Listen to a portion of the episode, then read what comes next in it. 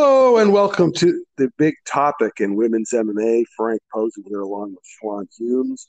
Don't forget to check out my blog at frankp316.blogspot.com and my other podcast, Frank Posen's Big Bad Podcast. On Tuesday, I had uh, Charlie Jewett all the way from Japan uh, as my guest, and we talked last Sunday's Deep Jewel show. Okay, so uh, don't forget to check that out. Okay. now, before we get going here, I just want to announce that I got my second shot of the COVID 19 vaccine this afternoon, so I'm very happy about that. And the other thing I wanted to mention is that I posted a video on my blog yesterday from uh, Tuesday's NXT. Return of Io Shirai teaming with Zoey Stark uh, against uh, the Robert Stone brand, which you know they jobbed out. And so what they're going to be doing is a three-way number one contenders tag team match, and the winner gets a shot at the titles. Okay, all right. Are you ready to go on to uh, last Saturday's UFC show? Yes, sir. Okay, so um, uh, Virna Jandiroba beat Kanako Murata uh, they stopped the fight after the second round. Okay, Virna is from uh, Bahia, Bahia, Brazil. Trains at Academia Fight House. Um, she was she hasn't looked that good in the UFC, and she was very upset because of her last loss to Mackenzie Dern. So she said she was going to be more aggressive in this fight. Uh, Kanako is a, a great wrestler from Japan. When she's in the U.S., she trains with um, Kieran Fitzgibbon at uh, CSA in Dublin, California. And uh, basically, what happened is that uh, Virna was simply more aggressive in her striking than what we've seen in the past. And then I thought she, she did something very odd where she pulled uh, guard on Kanako. It would seem to me that that would be the last thing you'd want to do with somebody with Kanako's skills. But she was able to hook an armbar from the bottom, and though Kanako was able to escape, it clearly uh, damaged her arm. And at the end of the second round, the doctor stopped the fight, and she sent her an X-ray a couple of days ago, and Kanako has a dislocated elbow. So I, Sean, I think she could have won that fight if she hadn't got hurt. Uh, I would agree. She, I mean, she's still the better at in the better competition. And to be honest, while Jandiroba, she took a chance. She came out guns blazing, forcing a pace, dragging Kanako into a firefight. I don't necessarily know that Jandiroba could have kept that up for three solid rounds. I, I feel like she went into an all or nothing type attack and I think if you if if Kanako doesn't get hurt in that second round, you would start seeing her take over because you saw her getting the timing. You saw her be, being more aggressive and started to push back on Jandiroba, but she only had one arm, so she couldn't defend herself. She couldn't throw correct combinations. She couldn't use her her wrestling to kind of get her hands on Jandiroba. Fight was taking place at, um, but John Jandiroba came out and probably caught Kanako completely unaware. She had never really fought with that kind of aggression and um, she showed flashes of it against Dern, but she had never come out like that. And so it caught Kanako off guard. It forced her on her back foot, and she was just in in wild exchanges that she didn't have the skills or the experience to navigate, and and essentially what cost her the fight. Yeah, well, uh, the, the, what it was is that the loss to Mackenzie, Mackenzie Dern is a big deal down in Brazil, and so that motivated her. I mean, but she should be motivated anyway, right? Yeah, I mean, I mean, you're a professional fighter. You it shouldn't take a loss, especially just that kind of loss, to get you to do the things you need to do to, to put vessel. That's what it's going to take. Then after a couple wins, she's just going to fall back off anyway. Okay, so uh, let's go on to the second fight, which was at flyweight. Casey O'Neill beat Lara Procopio by a second round rear naked choke. Casey is originally from Scotland. She lives in Gold Coast, Australia. And I just want to clarify something about her training. Her father trains her. Okay, for her first UFC fight, her father was not there because of COVID 19. And so uh, filling in was um, Eric Nicksick of Extreme Couture in Las Vegas. Then she trains there when she's in the US. Her father was back for this fight. Uh, Lara is a Nova União fighter. Okay, so we know what to expect from them. Uh, Casey said she wanted to um, uh, showcase her striking. She said that in the fighter meetings, but uh, she just didn't look that good in the first round. Lara did a lot better, but uh, she decided to. Casey changed her strategy in round two. I thought she was a lot better in the second round, and uh, she was more aggressive, and she took her down, and she ended up choking her out. Yeah, I, I honestly think that she didn't expect um, Laura to come out as aggressively as I, I think she felt like Laura should know that she's the better she's the better athlete and maybe the more physical fighter, and she expected her to respect that. And when she didn't, it just caught her off guard. It just got her on her heels because Procopio came right out and just was firing shots and gunning on her. And I don't, I, I don't think she was really prepared. Um, to be honest, I, I, don't like the fact when fighters say I'm going to really showcase my striking or something like that, or my grappling or whatever. I think you should be trying to show improvement and growth in your overall game. Whether you're just saying that, I, I, I tend to find fighters follow that trend and end up getting themselves in trouble. And to also, be quite honest, also, also, also, fighters lie about stuff like that.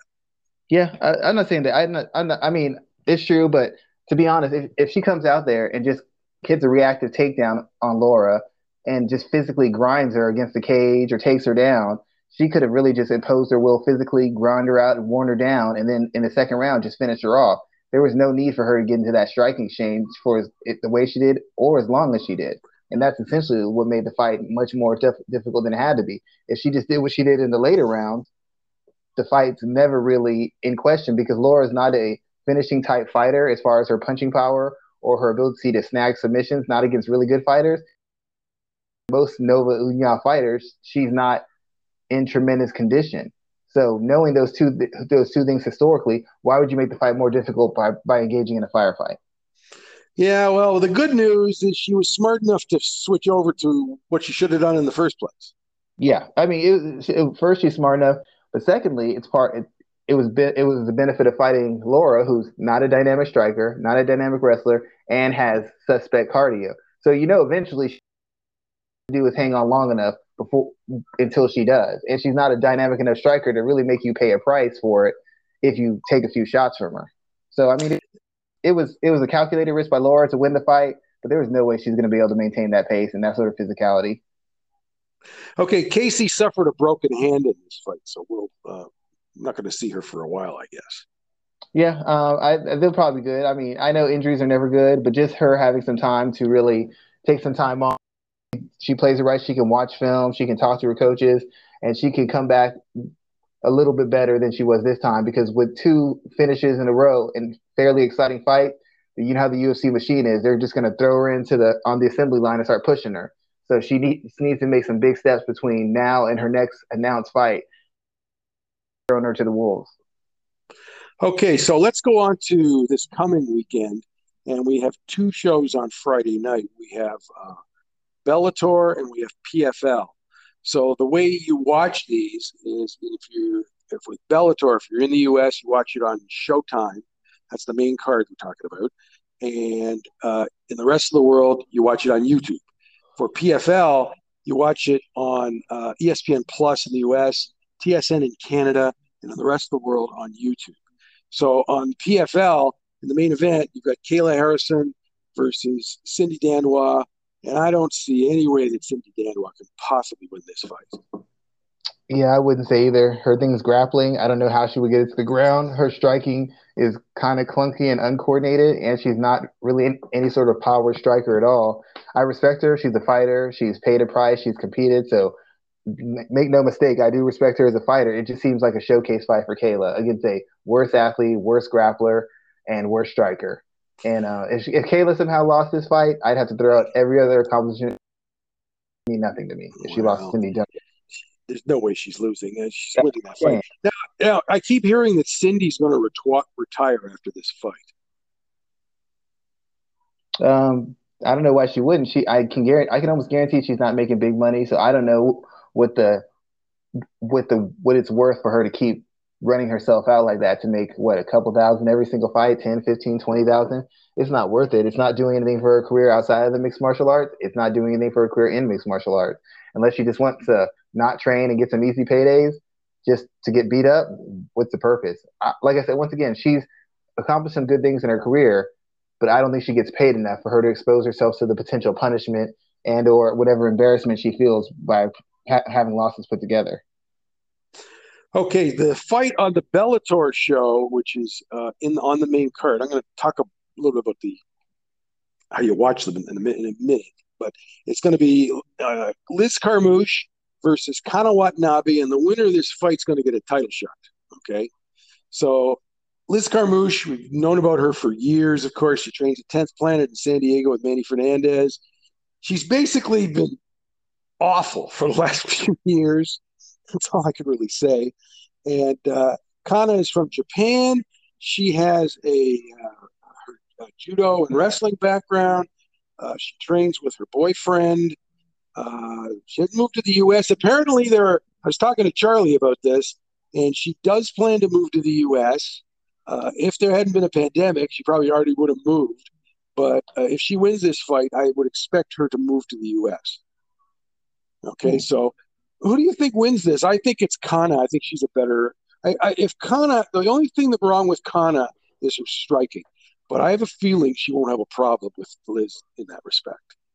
Uh, I don't know. I can see the fight going a couple ways. Obviously, she has a clear grappling advantage. Liz Carmouche often leans on, leans on her, whether it's the control position or, or Liz Carmouche will lean heavily on her uh, physicality and her athleticism. She's still one of the better athletes that I've seen in, in any division, even at this age. She's still the, the, women's division still haven't filtered out the mediocre or so-so athletes yet.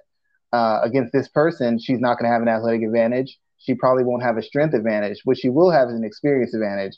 And Liz Carmouche is an expert at slowing down fights and making them a matter of one or two big moments determining it.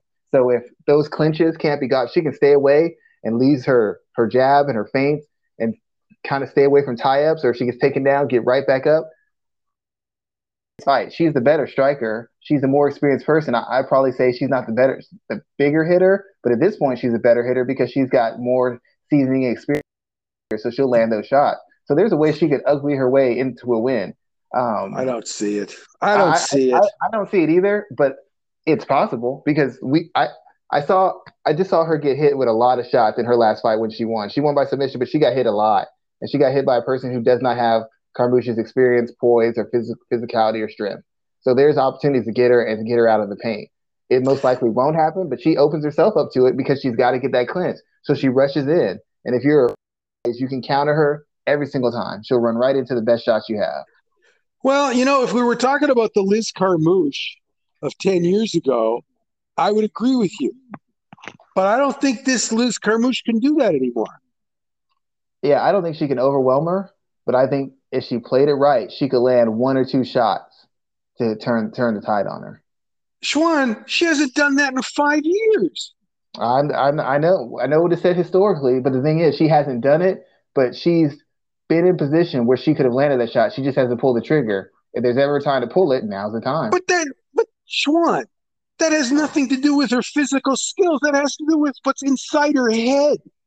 True enough, but again, this isn't going to be a Valentina Shevchenko.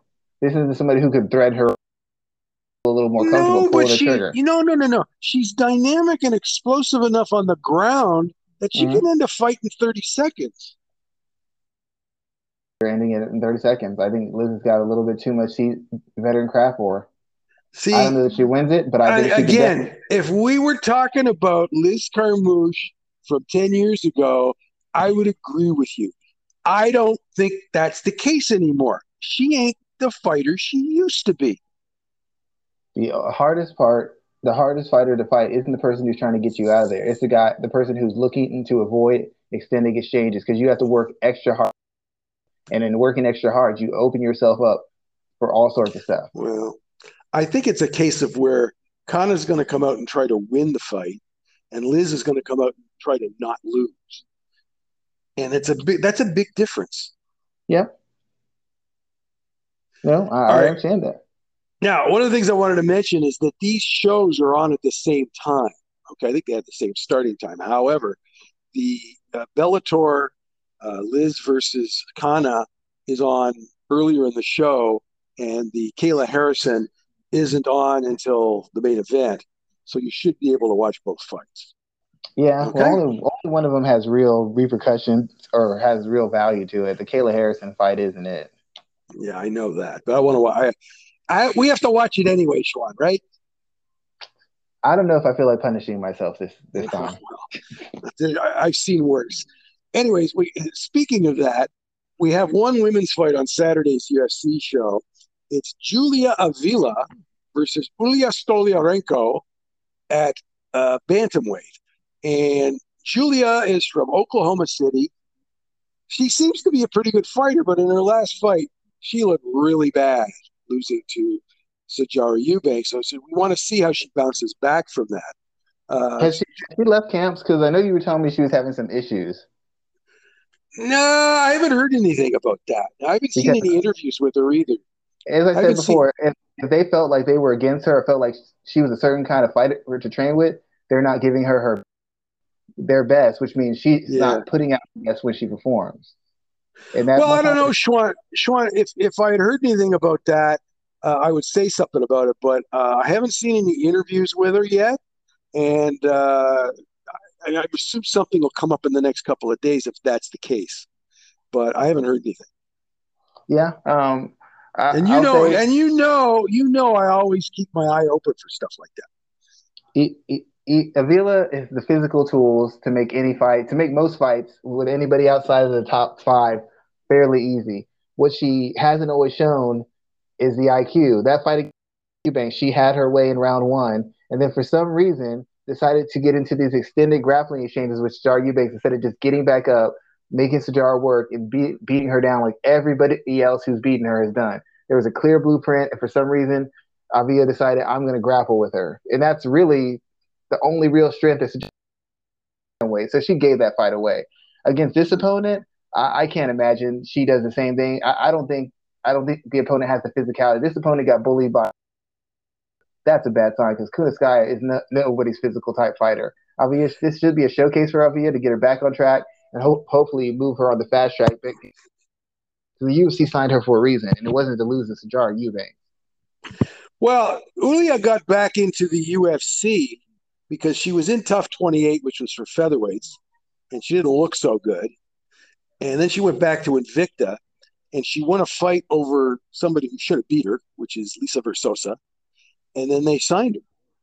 They signed her, Yulia, and but she's not a great fighter. No, she's not. She's physically limited. I mean, she's got experience, but most of the people she's beaten have been physically inferior to her or just haven't been very good fighters. She's beating up people with so-so records, if not losing records.